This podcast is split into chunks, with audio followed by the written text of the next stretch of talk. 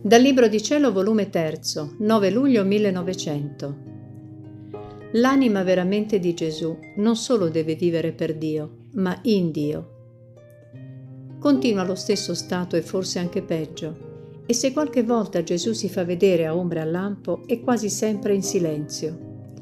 E questa mattina, trovandomi al sommo dell'afflizione e della stupidità per il sonno continuo, quando appena si è fatto vedere e mi ha detto, L'anima veramente mia non solo deve vivere per Dio, ma in Dio.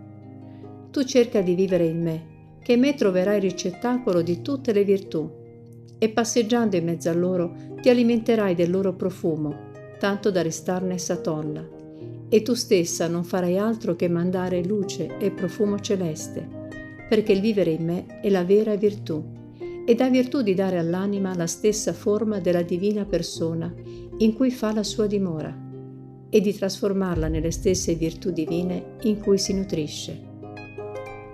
Dopo ciò, come un lampo è scomparso, e l'anima mia, correndo dietro a quel lampo, si è trovata fuori di me stessa, ma era già sfuggito e non mi è stato dato di ritrovarlo.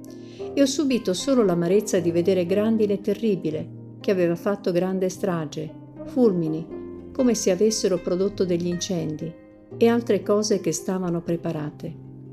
Visto ciò mi sono ritrovata in me stessa più afflitta di prima.